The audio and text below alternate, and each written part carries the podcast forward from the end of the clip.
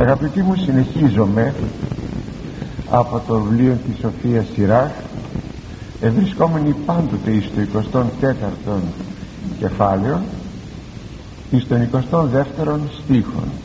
Ήδη ξεκινήσαμε την ανάλυση του στίχου αυτού αλλά δεν την ολοκληρώσαμε. Ε, ξαναδιαβάζω. Ο υπακούων μου ούτε σχημηθήσετε και οι εργαζόμενοι ενεμοί που χαμαρτήσουσι. Δηλαδή όποιος με προσέχει λέγει η ενυπόστατο Σοφία και υπακούει στους λόγους μου ποτέ δεν θα ντροπιαστεί. Και όσοι εργάζονται υπό την έμπνευσή μου δεν θα περιπέσουν σε σφάλματα. Αυτή είναι η μετάφραση του χωρίου και είδαμε πράγματι ότι εκείνος ο οποίος υπακούει στην ενυπόστατον σοφία δηλαδή εις τον Ιησού Χριστόν που μετέπειτα ενυνθρώπισε ποτέ βεβαίως δεν ντροπιάζεται. Ποιος πίστεψε εις τον Ιησού Χριστόν και ντροπιάστηκε λέγαμε την περασμένη φορά βεβαίως κανείς. Αλλά είναι και το δεύτερο νημιστήχιο που λέγει ότι οι εργαζόμενοι ενεμοί που χαμαρτήσουσι. Αυτό δεν το είχαμε αναλύσει την περασμένη φορά. Οι εργαζόμενοι ενεμοί εκείνοι οι οποίοι εργάζονται στη δική μου τη διακονία αυτοί λέγει δεν θα αμαρτήσουν δηλαδή όσοι εργάζονται κάτω από την έμπνευση της ενυποστάτους σοφίας δεν θα περιπέσουν σε σφάλματα. Και τούτο γιατί η ενυπόστατο σοφία ποτέ δεν κάνει λάθος δεν λανθάνει. Αρκεί εκείνος που εργάζεται κάτω από τη δική της έμπνευση να έχει βεβαίως ταπείνωση. Και δικό της έργων κανείς όταν το μετήλθε δεν μετενόησε. Και είναι το μόνο που αξίζει από όλα τα έργα που υπάρχουν πάνω στη γη του πολιτισμού ή της επιστήμης ή της κοινωνίας. Είναι το μόνο έργο που δεν θα χαθεί στην αιωνιότητα. Όλα τα άλλα θα χαθούν και οι πολιτισμοί θα χαθούν και οι επιστήμες θα χαθούν όλα θα χαθούν όταν τελειώσει η ιστορία και ο κόσμος αλλάξει γίνει καινούργιος. τότε δεν θα υπάρχουν βεβαίως όλα αυτά τα στοιχεία που σήμερα ε, κοσμούν κατά κάποιον τρόπο τον άνθρωπο αλλά εκείνο που θα μείνει θα είναι η διακονία που θα προσφέρουμε στην ενυπόστατον σοφία αλλά και η αφιέρωσή μας εις αυτήν. Κάποιος σύγχρονος στοχαστής λέγει ότι η μόνη αξιοποίηση της ζωής σου είναι η αφιέρωσή σου στο έργο το δικό της. Η μόνη αξιοποίηση. Αυτή που θα μείνει στην αιωνιότητα αν αυτό λέγει ο στοχαστής το αρνήθεις και κάνεις οποιαδήποτε άλλη εργασία του σπουδαίου και του τρανού επιστήμονος σου του, ή του εκπολιτιστού κτλ τότε γρήγορα λέγει θα αντιληφθείς ότι αυτό που κάνεις σύγχρονα με σένα το έχουν κάνει εκατομμύρια άνθρωποι εκατομμύρια άνθρωποι το έκαναν και πριν από σένα. Και εκατομμύρια άνθρωποι θα το κάνουν μετά από σένα. Και αυτό το έργο εκείνης είναι μόνο η αφιέρωση. Είτε αυτή η αφιέρωση στη διακονία της ενυποστάτου σοφίας είναι ολοκληρωτική είτε κάποιο μέρος του χρόνου σου από τη ζωή σου. Όλα τα άλλα θα περάσουν όλα τα άλλα είναι απλώς επανα, επαναλαμβανόμενα φαινόμενα που δεν θα αντέξουν στην αιωνιότητα. Είναι εκείνο που είπε ο Χριστός. Δε φταίω πίσω μου και πίσω ημάς αλληλείς ανθρώπους ελάτε μαζί μου και θα σας καταστήσω ανθρώπους αλληλείς των ανθρώπων είναι ακόμη ε, ό,τι είπε σε ένα πολύ απαλό τόνο ο Κύριος μας Ιησούς εις τον Απόστολο Πέτρον. Σίμων Ιωνά αγαπάς με πλοίον τούτον και ο Απόστολος Πέτρος το απαντά. Ναι Κύριε σι είδας ότι φιλός σι γνωρίζεις ότι σε αγαπώ και σε αυτή τη σχέση αγάπης ανάμεσα στον Πέτρον και τον Ιησού Χριστόν ο Κύριος αναθέτει το έργο του.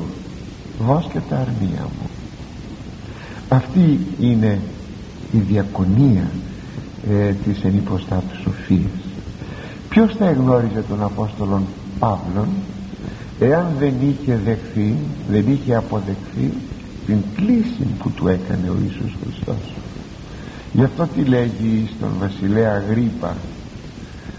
Βασιλέφα Γρήπα ούτε γεννόμη να πειθείς τη ουρανίο οπτασία α ώστε μπορούσες να γίνεις απειθής βέβαια ο άνθρωπος είναι ελεύθερος και πρώτος ο Θεός είναι εκείνος που σέβεται την ελευθερία που έδωσε εις τον άνθρωπο βέβαια μπορούσες να γίνεις απειθής γιατί όχι.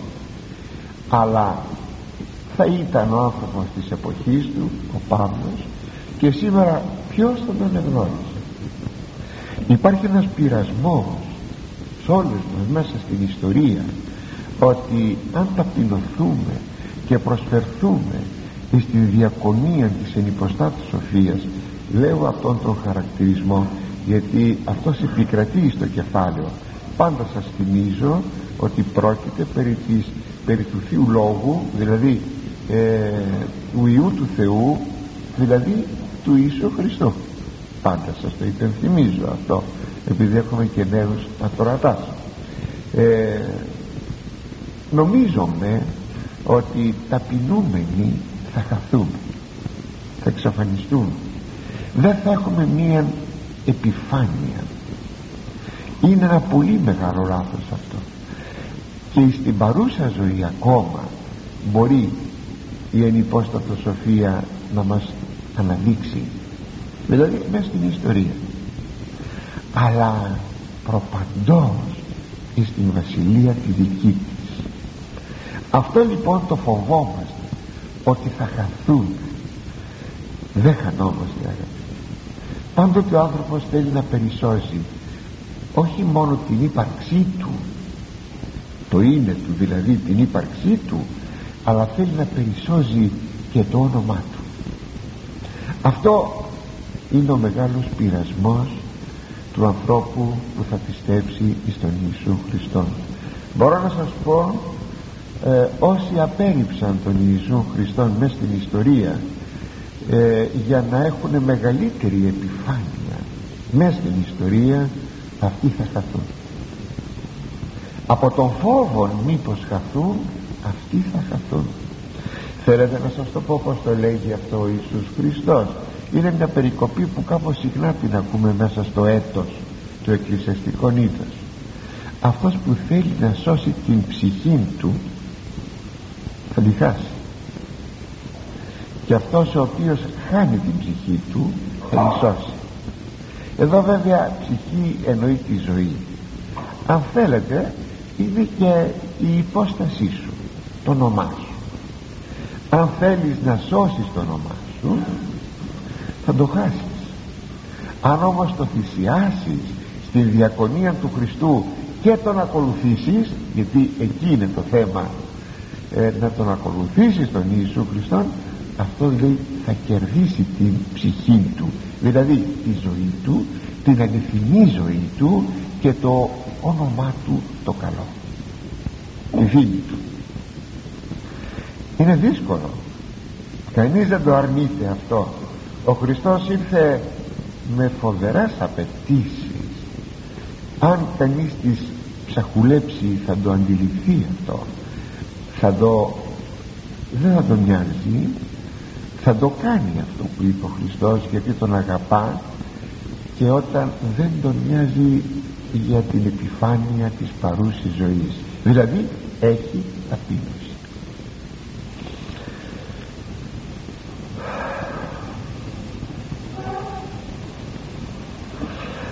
αυτό τον Ιησού Χριστόν την ενυπόστατον σοφία. Αν αγαπητοί μου γνωρίσουμε βαθύτατα και αγαπήσουμε τότε τα πάντα θα έχουμε κερδίσει.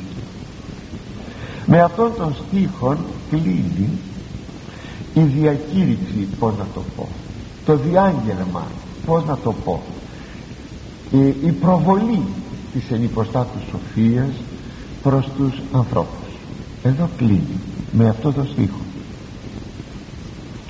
Η υπόλοιπη στίχη του 24ου κεφαλαίου ε, δεν είναι παρά την σύσταση που θα κάνει ο Ιερός Συγγραφεύς ε, στην έρευνά του δια την ενυπόστατον σοφία και λέγοντας εγώ την έζησα την ενυπόστατον σοφία συνεπώς σας την συνιστώ εγκολποθείτε την αποδεχθείτε την και θα δείτε τι έχετε να κερδίσετε. Και σημειώνει τώρα ο ιερός συντάκτης. Είναι ο, εγκο, ο, μεταφρα, είναι ο σοφός Σιράκ. Μεταφράζει δε στα ελληνικά ο εγγονός του σοφού Σιράκ όπως μας πληροφορεί ο ίδιος στην εισαγωγή του όλου του κεφαλαίου. Ε, συγγνώμη βιβλίου ταύτα. Πάντα. Βίβλος διαθήκης Θεού υψίστου νόμον όνεν επίλατο ημίν Μωυσής κληρονομίαν συναγωγές Ιακώβ λέει ο Σοφοσυράκ δηλαδή όλα αυτά που μέχρι τώρα ελέγχθησαν περιέχει η βίβλος της Διαθήκης του ύψης του Θεού. Ο νόμος δηλαδή που διέταξε σε μας ο Μωυσής η ωραία αυτή κληρονομία κληρονομία του εις τους εκάστοτε απογόνους του Ιακώβ. Μετάφραση διάβασα αυτά θέλει να πει το χωρίο. Δηλαδή ποια είναι η βίβλος της Διαθήκης του Θεού; Είναι η πεντάτευχος τα πέντε πρώτα βιβλία της Παλαιάς Διαθήκης τα οποία έγραψε ο Μωυσής. Η παράδοση αναφέρει η εβραϊκή ότι οι συγγραφεύς των πέντε πρώτων βιβλίων από τη γένεση έως την ε, η θαυμασία γένεση έως το δευτερονόμιο είναι συγγραφικών έργων του Θεοπνεύστου Μωυσέως. Αυτή λοιπόν η πεντάτευχος περιέχει το νόμο του Θεού. Αναφέρεται βεβαίως η διαθήκη της πίστεως που έκανε ο Θεός με τον Αβραάμ.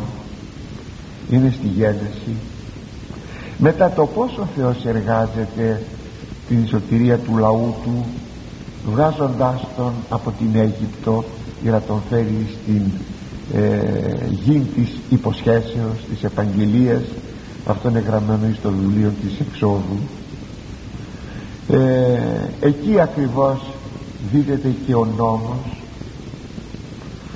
και γράφεται στο βιβλίο της Εξόδου που έδωσε ο Θεός στο Σινά. Στη συνέχεια ε, είναι το Λεβιτικό βεβαίως το Λεβιτικό είναι οι αριθμοί είναι διάφορα περιστατικά στην έρημο που, κατα, έρημο που καταγράφονται και που φαίνεται η προσπάθεια του λόγου να αποστατήσει και η παιδαγωγία του Θεού στο λαό του. Και τέλος το δευτερονόμιο που το δευτερονόμιο είναι η δευτέρωση στο λέει το όνομά του. Η δευτέρωση του νόμου.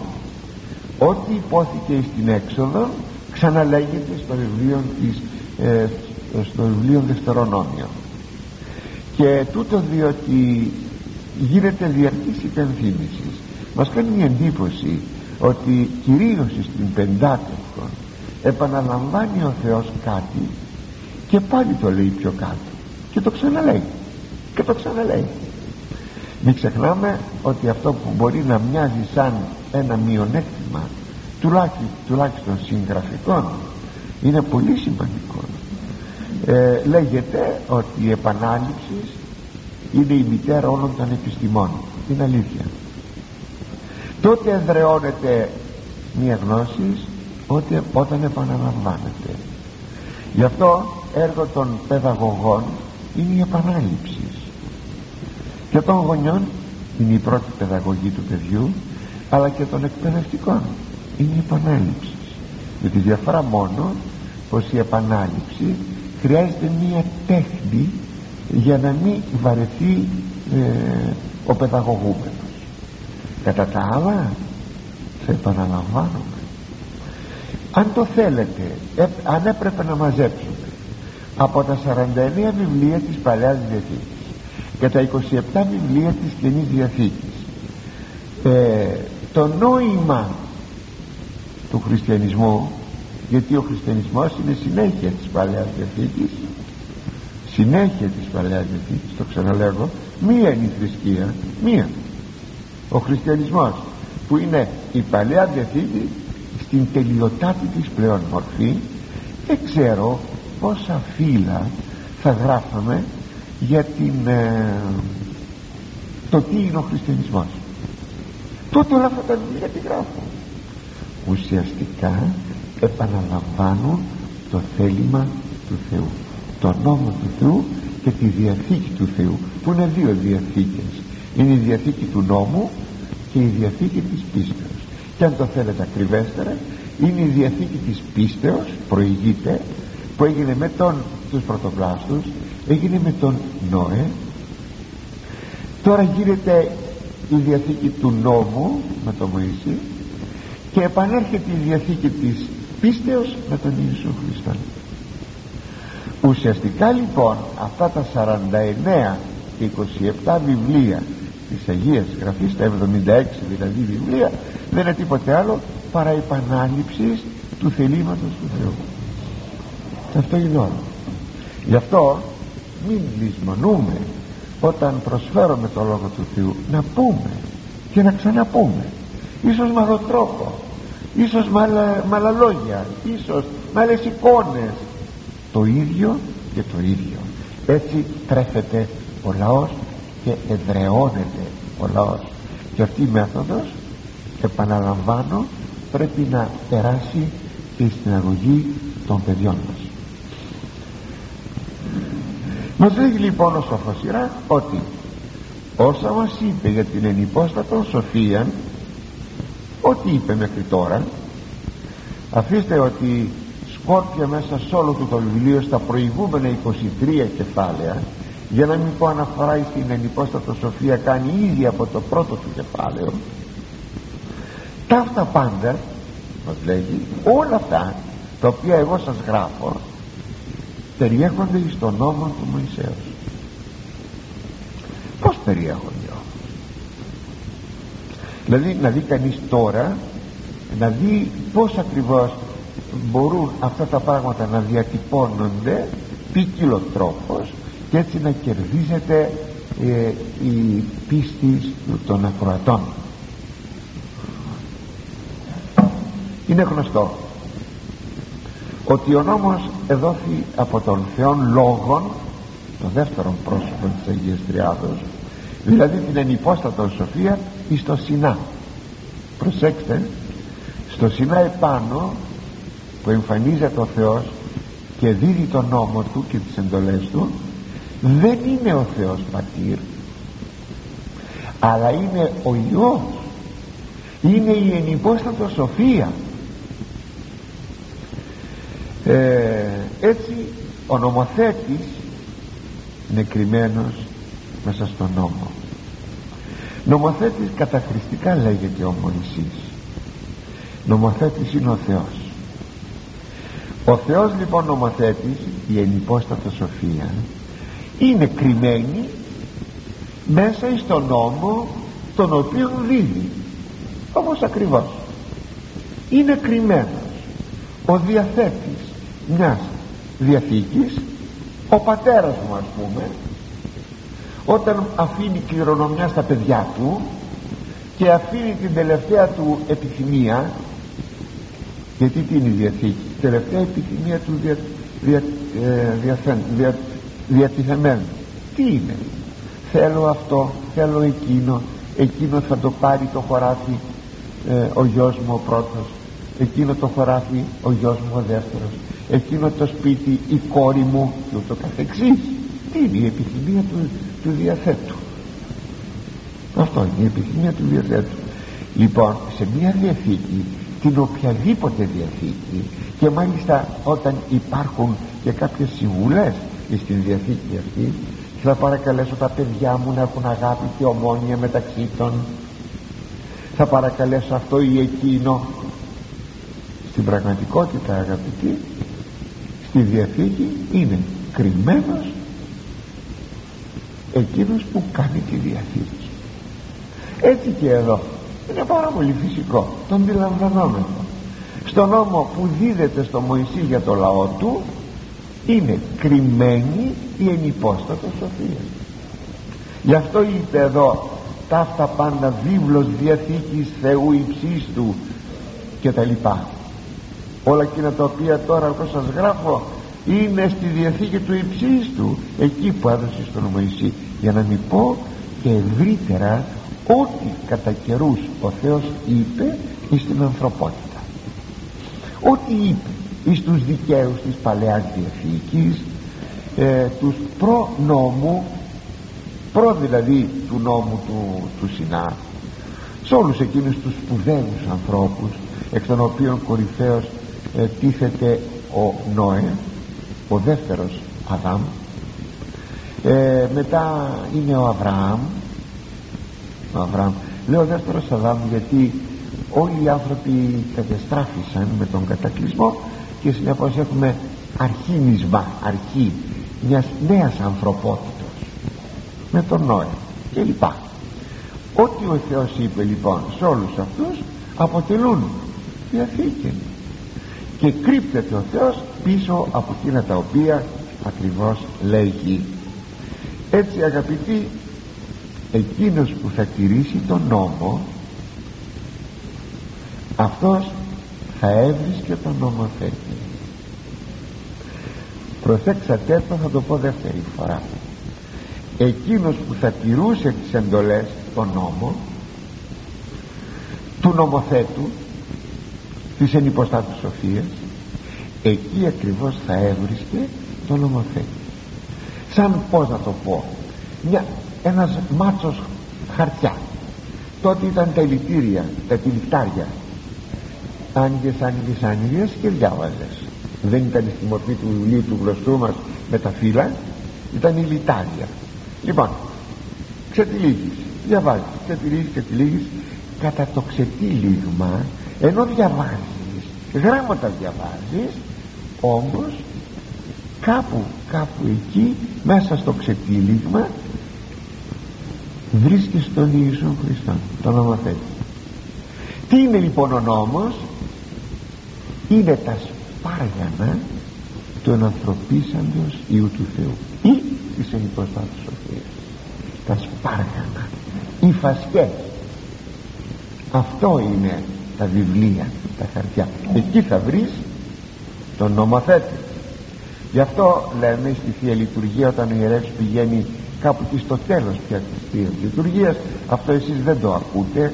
Το λέμε στην προσκομιδή που έχουμε ήδη αποθέσει το Άγιο Ποτήριο και το Άγιο Δισκάριον ότι λέμε μια μικρή ευχή τη λέει ο Ήρευς και λέγει ότι ο Ιησούς Χριστός είναι το πλήρωμα του νόμου και των προφητών.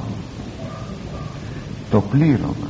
Δηλαδή το συμπλήρωμα το γέμισμα η εκπλήρωση και του νόμου της Πεντακέφου και των προφητών που είναι τα υπόλοιπα προφητικά βιβλία.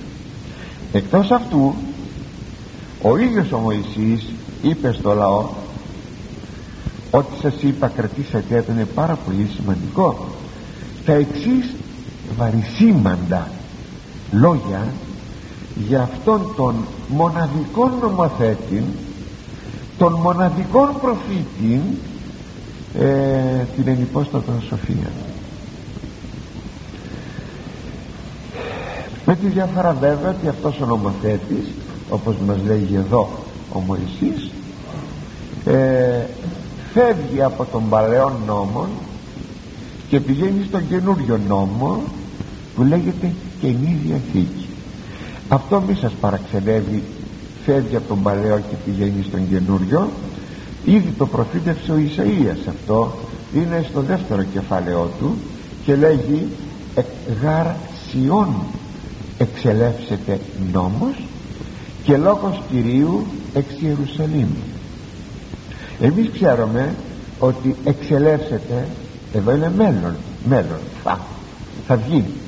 Ε, ότι ο νόμος βγήκε από το Σινά. Εδώ ο Ισαΐας λέει 8 αιώνες π.Χ. ότι ο νόμος θα προσέξτε θα μέλλον θα βγει λέει από τη Σιών. Δηλαδή από τα Ιεροσόλυμα περίεργο και στη συνέχεια λόγος Κυρίου είτε πούμε νόμος είτε πούμε λόγος είναι το ίδιο περιεχόμενο με διαφορετικές λέξεις. Θα βγει λέει από τα Ιεροσόλυμα. Έτσι λέει νόμος λόγος είναι συνώνυμα. Λέγει Σιών Ιερουσαλήμ είναι συνώνυμα και υπενήσεται τη Διαθήκη την καινούργια που διαθέτει ο Χριστός και είναι Διαθήκη πίστεως. Αυτό είναι. Λοιπόν θα βρεις τον παλαιό νομοθέτη. Ναι θα βρεις τον Ιησού Χριστό. Ακούστε πως το λέγει αυτό ο Μωυσής στο Δευτερονόμιο που είναι πάρα πάρα πολύ σημαντικό είναι γραμμένα αυτά που θα σας πω στο 18ο κεφάλαιο του Δευτερονομίου. Προφήτη και να δείτε να δείτε πως ακριβώς η υπόστατος σαφία είναι ο λόγος του Θεού είναι ο Ιησούς Χριστός. Το ίδιο πρόσωπο. Οπότε παλαιά διαθήκη και νη διαθήκη είναι ένα. Ένα, ένα προσέξτε. Δεν τα χωρίζουμε αυτά λέγει λοιπόν ο Μωυσής στο λαό προφήτη εκ των αδελφών σου ως εμέ αναστήσεις Κύριος ο Θεός σου αυτού ακούσεστε κατά πάσα λέει ο Μωυσής στο λαό προφήτη από τα αδέλφια σου δηλαδή από τους συμπατριώτες σου δηλαδή από το λαό του Ισραήλ θα αναστήσει θα πει να θα αναδείξει Κύριος ο Θεός σου όπως εμένα. Ως εμέ. Δηλαδή γιατί λέει ως εμέ; Για να δείξει ότι μία ιδιότητα εκείνου που πρόκειται να έλθει θα είναι τούτο ότι θα είναι νομοθέτης. Γιατί ένας είναι ο νομοθέτης στην Παλαιά Διαθήκη. Κατακριστικός ξαναλέγω. Είναι ο Μωυσής. Κατακριστικός νομοθέτης είναι ο Θεός. Αλλά εδώ λέγει δεν υπάρχει άλλος νομοθέτης στην Παλαιά Διαθήκη θα αναστήσει συνεπώς νομοθέτη σαν και εμένα. Αυτό λέει θα ακούσετε ότι θα σας πει. Όσα ιτήσω παρακυρίου του Θεού σου εν χωρίβ τη ημέρα της Εκκλησίας λέγοντες όλα εκείνα τα οποία ζήτησες σύ λαέ λέει ζήτησε προσέξτε ζήτησε. Σύ λαέ την ημέρα λέει του εκκλησιασμού σου την ημέρα της εκκλησίας. Εκκλησία θα πει συγκέντρωσης. Όταν συγκεντρώθηκες κάτω εις τους πρόποδες του Σινά. Χωρίου είναι μια ε, κορυφή του Σινά. Ου προσθήσομαι να ακούσε την φωνή Κυρίου του Θεού σου και το πυρ τούτο το μέγα ου κοψόμεθα έτη ουδέ μη αποθάνομεν.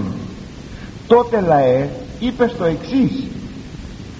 Δεν μπορούμε να αντέξουμε ου προσθήσουμε ακούσει δεν μπορούμε να ακούσουμε την φωνή του Κυρίου του Θεού σου και το πει το μεγάλο αυτό που είδαμε στο Σινά δεν το αντέχομαι. Θα πεθάνομαι πράγματι έτσι έγινε έτσι το είδε ο λαός. Και είπε, είπα θα πεθάνομαι γι' αυτό Μωυσής αναγκάστηκε να βάλει μια καλύτρα γιατί πήρε θεία δόξα από το Σινά.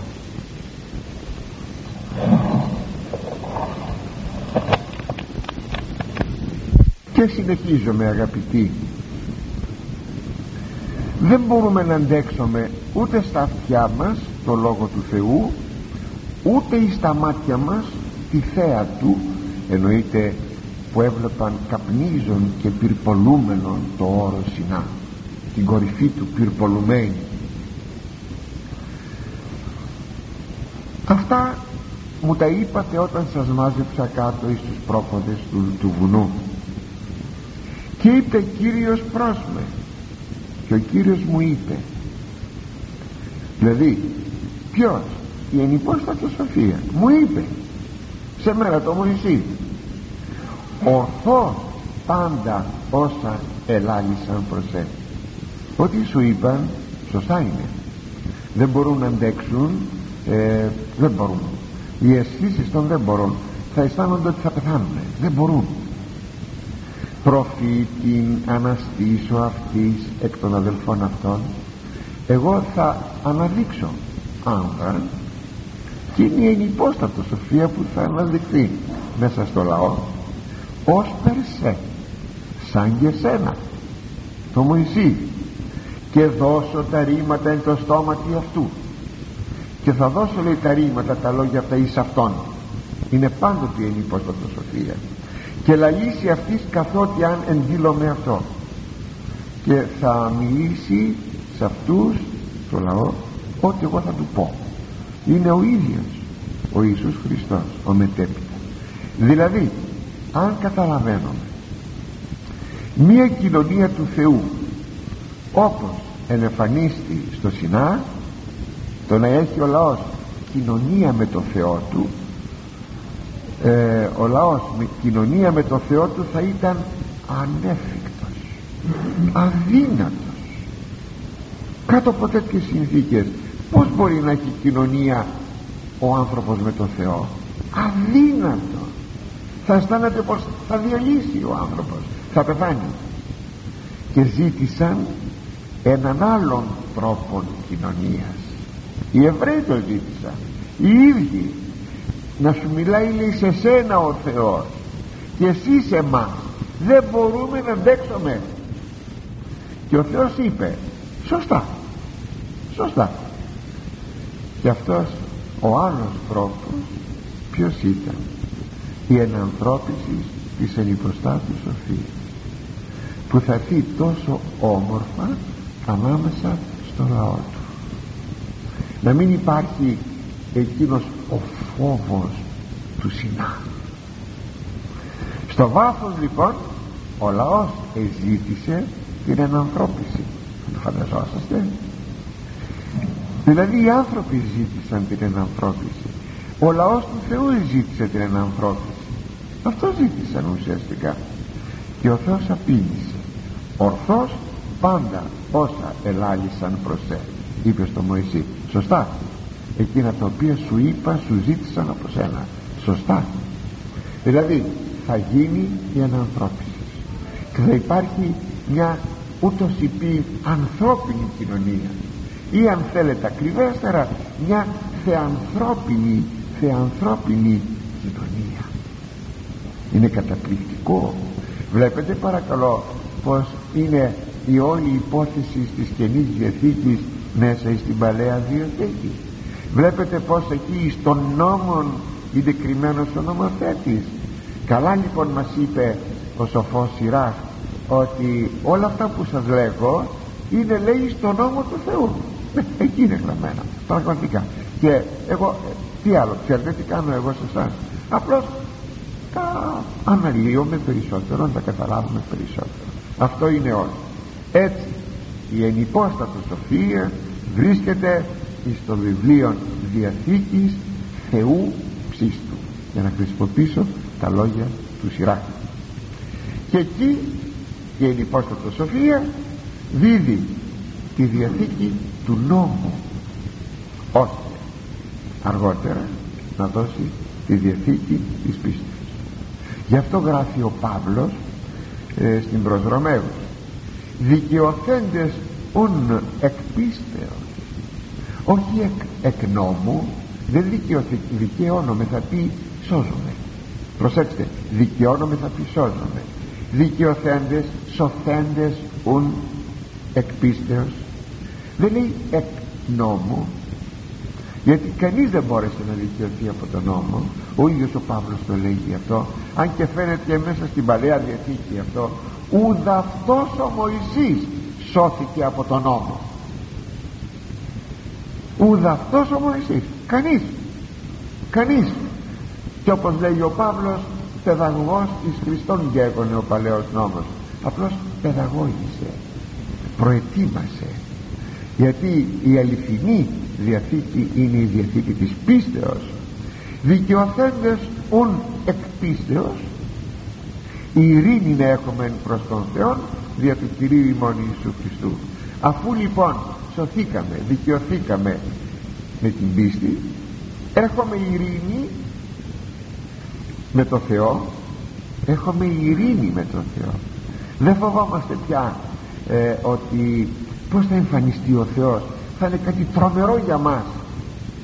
Γι' αυτό λέει δια του Κυρίου ημών Ιησού Χριστού αυτού του μοναδικού προφήτου και νομοθέτου που πήρε την ανθρωπίνη φύση και εκάλυψε τη Θεία Φύση για να μπορούμε να έχουμε μια θεανθρώπινη κοινωνία είναι κάτι καταπληκτικό.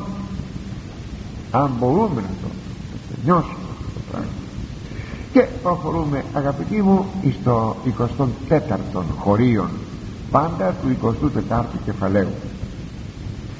Μη εκλείεστε ισχύν εν Κυρίω κολλάστε δε προς Αυτόν. Ή να κρατεώσει ημάς Κύριος Παντοκράτορ Θεός μόνος εστίν και ούτε στην έτη πλην αυτού σωτήρ δηλαδή μετάφραση. Μη παραλύετε λέει ο σοφός Ιράκ και μη χάνετε τη δύναμή σας ενώπιον του Κυρίου αλλά προσκοληθείτε σε Αυτόν για να σας ενισχύσει γιατί ο Κύριος είναι ο μόνος παντοκράτορ Θεός και κανείς άλλος σωτήρ πλην αυτού δεν υπάρχει εδώ ίσως σημειώνει ο Ιερός Συγγραφέας. Τα μέχρι τώρα τα αφορώντας την ενυπόστατα σοφία και την προσέγγιση της. Δηλαδή τι; Ίσως ότι να προσεγγίσουμε μα πως να προσεγγίσουμε; Ο παλαιός νόμος ο Μωυσής το μήνυσε αυτό ότι ε, δεν μπορούμε. Πως, πως μπορώ να κάνω εγώ ο άνθρωπος ο σκέτος το κτίσμα ο πεπερασμένος συντροφιά κοινωνία με τον άπειρον Θεόν τον Άγιον Θεόν. Πως είναι δυνατόν; Αν αυτό το πράγμα που μου λες δεν μου δημιουργεί μία απογοήτευση στην πραγμάτωση πως είναι δυνατόν; Όχι λέει ο σοφός Σιράκ μην απογοητεύεστε ο Θεός είναι παντοδύνατος θα σας βοηθήσει προσκοληθείτε όμως κοντά στον προσκοληθείτε εις τον Θεό είναι πολύ φυσικό λοιπόν αφού τη ζωή του ανθρώπου ε, κατακαλύπτει και μάλιστα στην εποχή μας η ακιδεία. Είναι η πνευματική τεμπελιά. Πως να πετύχω κάτι τέτοιο; Σήμερα λένε στους ανθρώπους να ζήσουν την πνευματική ζωή και δεν μπορούν δεν μπορούν είναι επιτρέψατε μου να πω είναι η, η αμαρτία η θανάσιμος αμαρτίας η του αιώνας τούτου. Και όταν λέω του αιώνας τούτου όχι δεν εννοώ την ιστορία γενικότερα αλλά εννοώ τον αιώνα τον 20ο αιώνα.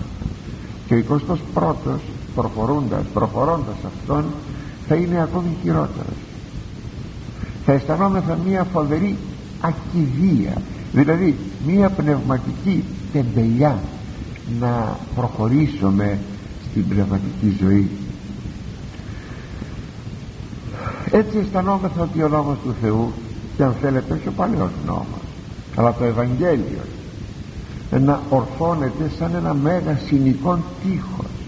Πού να προσπεράσεις πού να προχωρήσεις τι να κάνεις ποιος μπορεί να πραγματώσει το ακούμε εξάλλου; Ποιος μπορεί σήμερα να πραγματώσει το Ευαγγέλιο νομίζουν μάλιστα ότι το Ευαγγέλιο πια είναι μόνο για τους μοναχούς δεν είναι καν για τους χριστιανούς που έμειναν μόνο ψηλό ονόματι με σκέτο το όνομα στις πόλεις. Εδώ λοιπόν έρχεται τώρα ο Ιερός Συγγραφέας να τονίσει ότι δεν πρέπει να παραλύουν και να αποκάμνουν οι αναγνώστες ή οι ακροατές. Δεν πρέπει να παραλύουν. Όχι. Αλλά τι συνιστά να προσκοληθούμε στον Κύριο για να μας ενισχύσει. Ε, γι' αυτό συνιστά ο Παύλος και λέγει είναι στην προς 12,11 πάσα δε παιδεία προς μεν το παρόν ουδοκή χαρασίνε κάθε παιδαγωγία κάθε παιδαγωγία ε, ε, όταν ασκείται αυτή η παιδαγωγία μοιάζει ότι δεν είναι υπόθεσης χαράς όταν πρέπει να κάθομαι να μάθω γράμματα και να μουχλιάζω την καρέκλα όταν έξω είναι ωραία ημέρα κλπ όταν πρέπει να μάθω οτιδήποτε και αυτό είναι πικρό αναμφισβήτητα. Ε, δεν είναι λοιπόν ούδο και χαράς είναι αλλά λύπης. Στενοχωρία λύπης. Ύστερον δε καρπών ειρηνικών της διαυτής για γυμνασμένης αποδίδωση δικαιοσύνη. Ύστερα όμως όταν κανείς παιδαγωγηθεί όλα είναι πολύ ωραία. Διό αυτό ισχύει ιδιαίτερα στην πνευματική ζωή διό γι' αυτό λέει ο Παύλος τα σπαρημένα χείρας και τα παραλληλημένα γόνατα ανορθώσατε. Τα παράλληλα χέρια τα παράλληλα γόνατά σας πόδια σας ανορθώσατε. Πάρετε θάρρος και τροχιάς ορθάς ποιήσατε τις ποσυνημών. Και να κάνετε λέει ε, ίσιες τροχές. Τροχιά είναι αυτό που διανύω με τα πόδια μου. Δηλαδή η διαδρομή να είναι λέει ίσια η διαδρομή να, είναι, να μην είναι μια από εδώ και μια από εκεί ή να μην το πολλόν εκτραπεί η αφίδεμάνων ώστε εκείνο που είναι κουτσό τα παραλληλημένα γόνατα να μην εκτραπούν πάνω από εδώ και από εκεί αλλά μάλλον να ιαθούν σηκωθείτε δυναμώστε χέρια και πόδια και προχωρήστε. Αυτό λέει ο λόγος. Μη λοιπόν απογοητευόμεθα μη λέμε ότι αυτά είναι για κάποιες άλλες εποχές και για κάποιους άλλους ανθρώπους. Όχι. Το Ευαγγέλιο είναι για κάθε εποχή για όλους τους ανθρώπους. Γιατί; Γιατί χθες και σήμερα Χριστός εις τους αιώνας και χθες και σήμερα και πάντοτε είναι ο Χριστός. Ένα ο ανελίωτος και το Ευαγγέλιό του. Και ακόμα θα μας βοηθήσει ο Κύριος. Γιατί, γιατί είναι παντοκράτος. Σε αυτόν τίποτα δεν αδυνατεί αφού είναι παντοκράτος. Και επιπλέον είναι και ο μοναδικός μας σωτήρας. Αν τον χάσουμε δεν έχουμε άλλο να, στον οποίο να καταφύγουμε. Είναι συνεπώς θέμα πίστεως και εμπιστοσύνης ότι ο Κύριος μας ενισχύει. Αρκεί εμείς βέβαια να δείξουμε την αγαθή μας προαίρεση να θέλουμε και να ξεκινήσουμε να πούμε Κύριε θέλω θα έρθει να βοηθήσει ναι Κύριε θέλω μάλιστα ο ψαλμοδός το λέγει με μια πολύ ωραία εικόνα είναι στον 80ο ψαλμόν. Εγώ είμαι Κύριος ο Θεός σου λέει ο Θεός. Πλάτινον το στόμα σου και πληρώσω αυτό εγώ είμαι Κύριος ο Θεός άνοιξε το στόμα σου πλάτινον θα πει άνοιξε το το στόμα σου και εγώ θα το γεμίσω. Ναι πως θα το γεμίσεις Κύριε και με τροφή αλλά και με τον λόγο σου ακόμα. Ναι εσύ μόνο ένα θα ανοίξεις το στόμα Κύριε πού να δουλέψω κάνει ζέστη ή υπάρχει ανεργία ή Κύριε τι να κάνω; Ξεκίνα τα ποδάρια σου και εγώ θα σε βοηθήσω. Ναι αυτό θέλει να πει. Θα σου δώσω να φας θα σου γεμίσω το στόμα με φαγητό. Θα σου το γεμίσω και με το λόγο το δικό μου. Όπως θα έλεγα εγώ Κύριε τι να πω σε αυτό το λαό τι να πω τι να πω; Σπουδαία μεγάλα πράγματα εγώ ποιος είμαι τι να πω; Άνοιξε το στόμα σου και εγώ θα σου βάλω μέσα στο στόμα σου το λόγο το δικό μου και θα τον πεις. Αυτό, αυτό είναι. Ε, είναι δηλαδή θέμα πίστης πραγματικά θέμα πίστης και ερχόμεθα τώρα στα τρία επόμενα ε, χωρία. Το 25ο, 26ο και 27ο λέγει τα εξής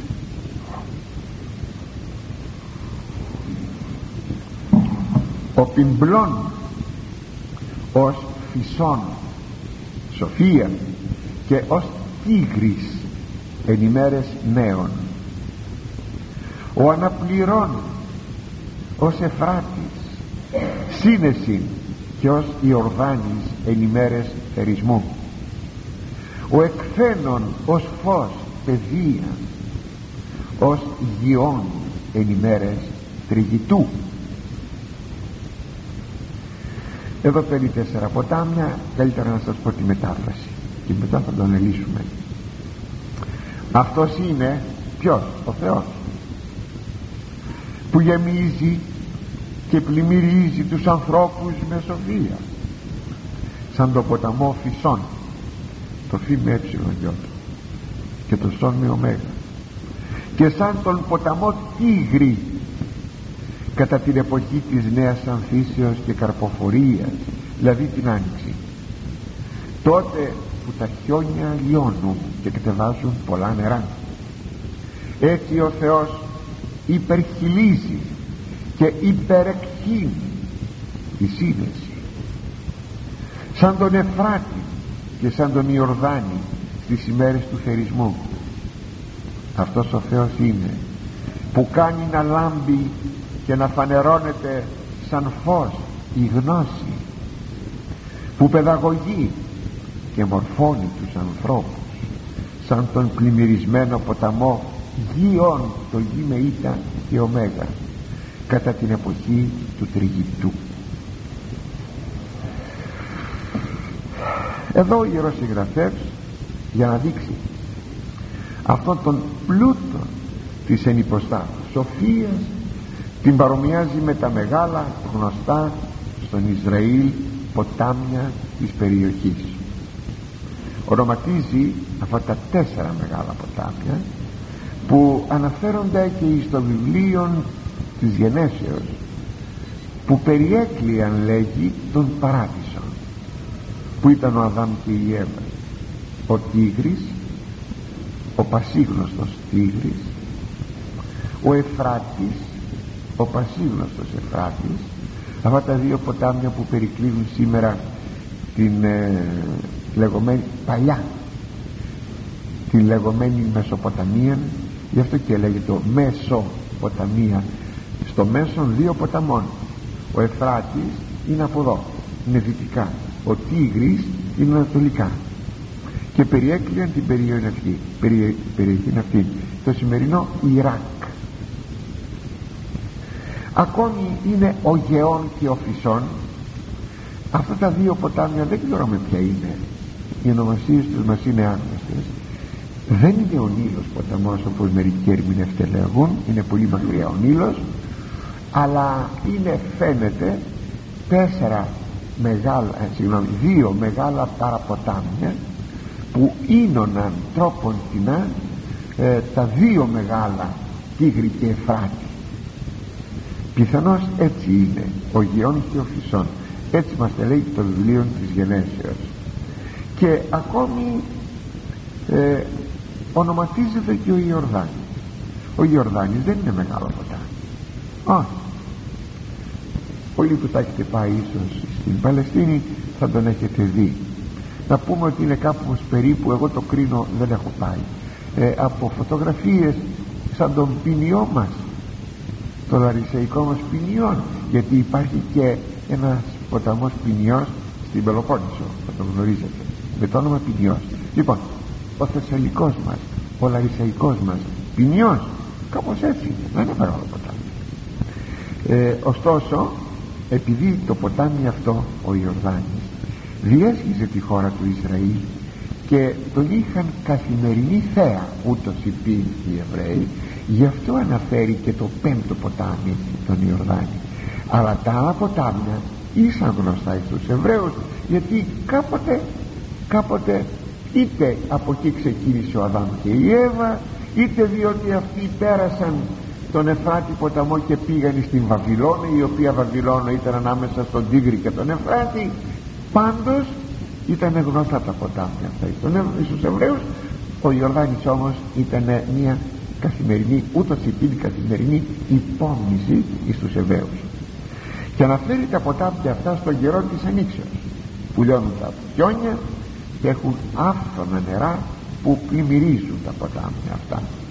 Και θέλει να πει ότι ο Θεός δίδει τη σοφία του και την σύνεση και την παιδεία τόσο άφθονα όσο άφθονα είναι τα νερά αυτών των ποταμών την εποχή που λιώνουν τα χιόνια την άνοιξη.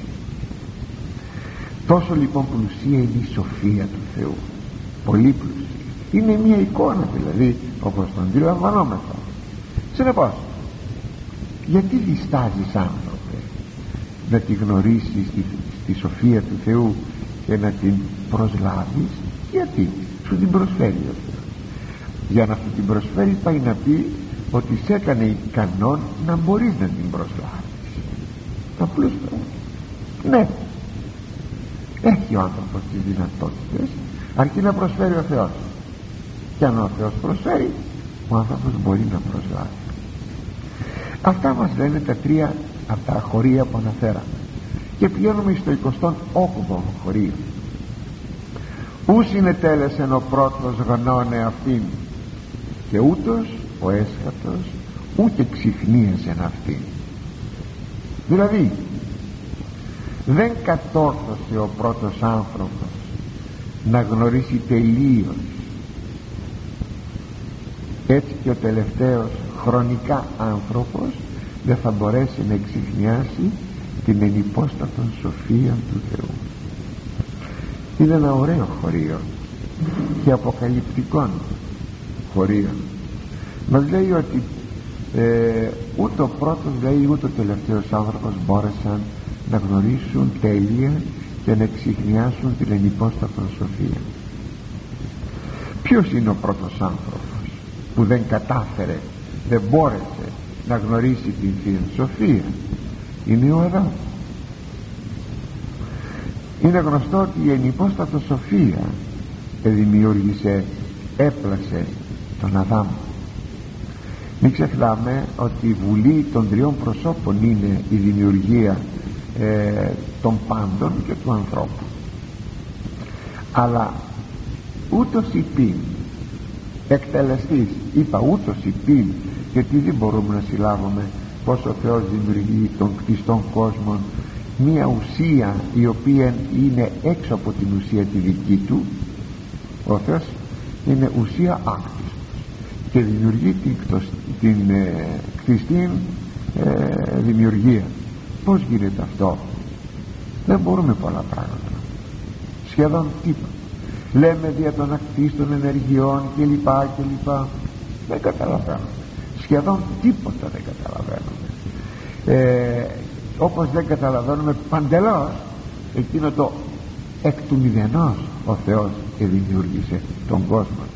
Την έννοια του μηδενός δεν την έχει ο άνθρωπος. Έχει την έννοια του είναι του μηδενός όχι.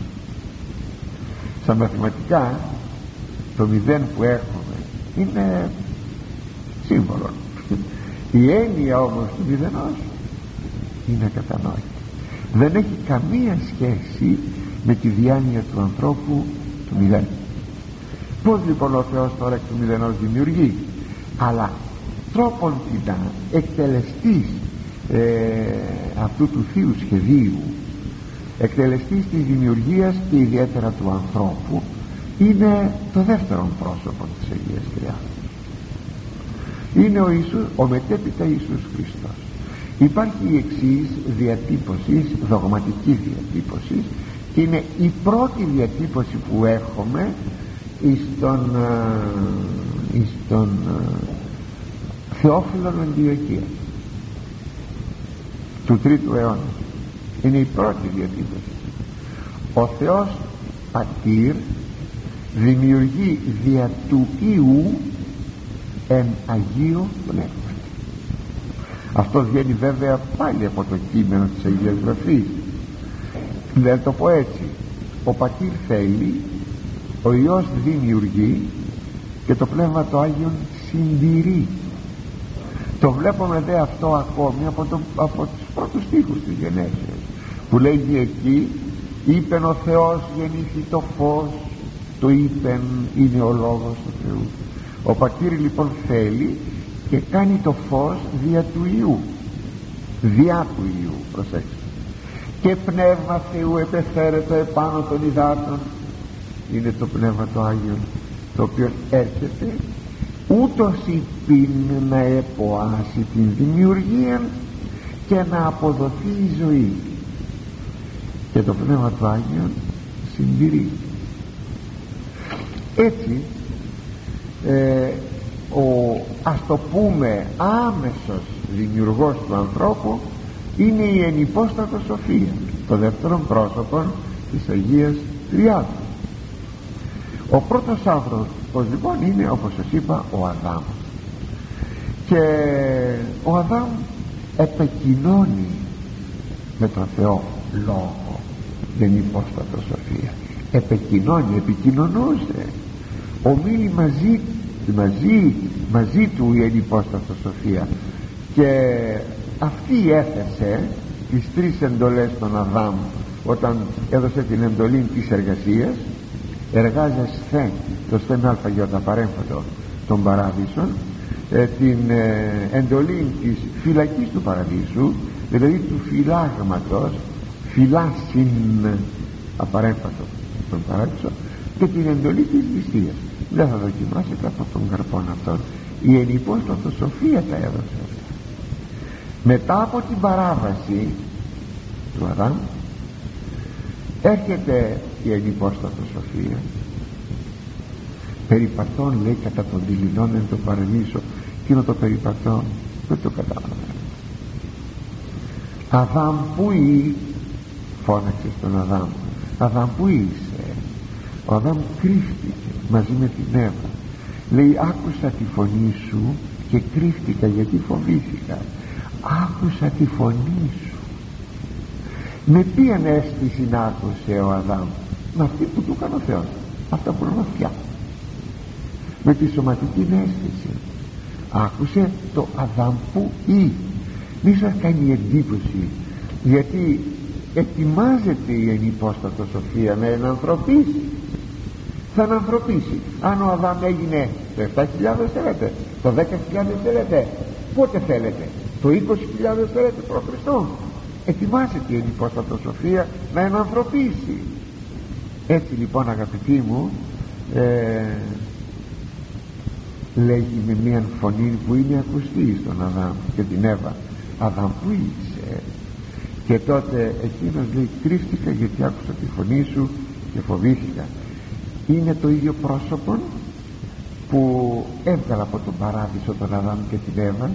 Ήταν μια προσωρινή τιμωρία όπως και ο θάνατος μια προσωρινή τιμωρία αλλά και λύτρωσης. Για να, δηλαδή πατέρες για να μην γίνει το κακό αθάνατο. Είναι το ίδιο πρόσωπο που κατεδίκασε και τον διάβολον ε, και του είπε ό,τι του είπε εκεί που είναι γραμμένα στη γέννηση συνεπώς ο Αδάμ εδώ κατά τον σοφόν Σύραχ ου συνετέλεσεν γνώνε αυτήν. Φιλικού Γιάννης ε; δεν έφτασε κατά τη στοιχεία του δεν έφτασε να ολοκληρώσει τη γνώση του δια την ενυπόστατον σοφία. Ή το συνεπώς η γνώση αυτή ελυπεί ασφαλώς ο Αδάμ είπε στους απογόνους του ότι εγώ μίλησα με τον Θεό. Αλλά πολύ ελλειπής γνώση. Γι' αυτό και πολύ γρήγορα αυτός κυρίως οι απογονοί του έχασαν από τον οπτικό τους ορίζοντα το Θεό και στάθησαν στην κτήση και ελάφρευσαν την κτήση παρά τον κτίστη. Δηλαδή την ενυπόστατον σοφία. Αλλά πρώτα Θεός αγαπητοί μου θα συνεχίσουμε την ερχομένη τρίτη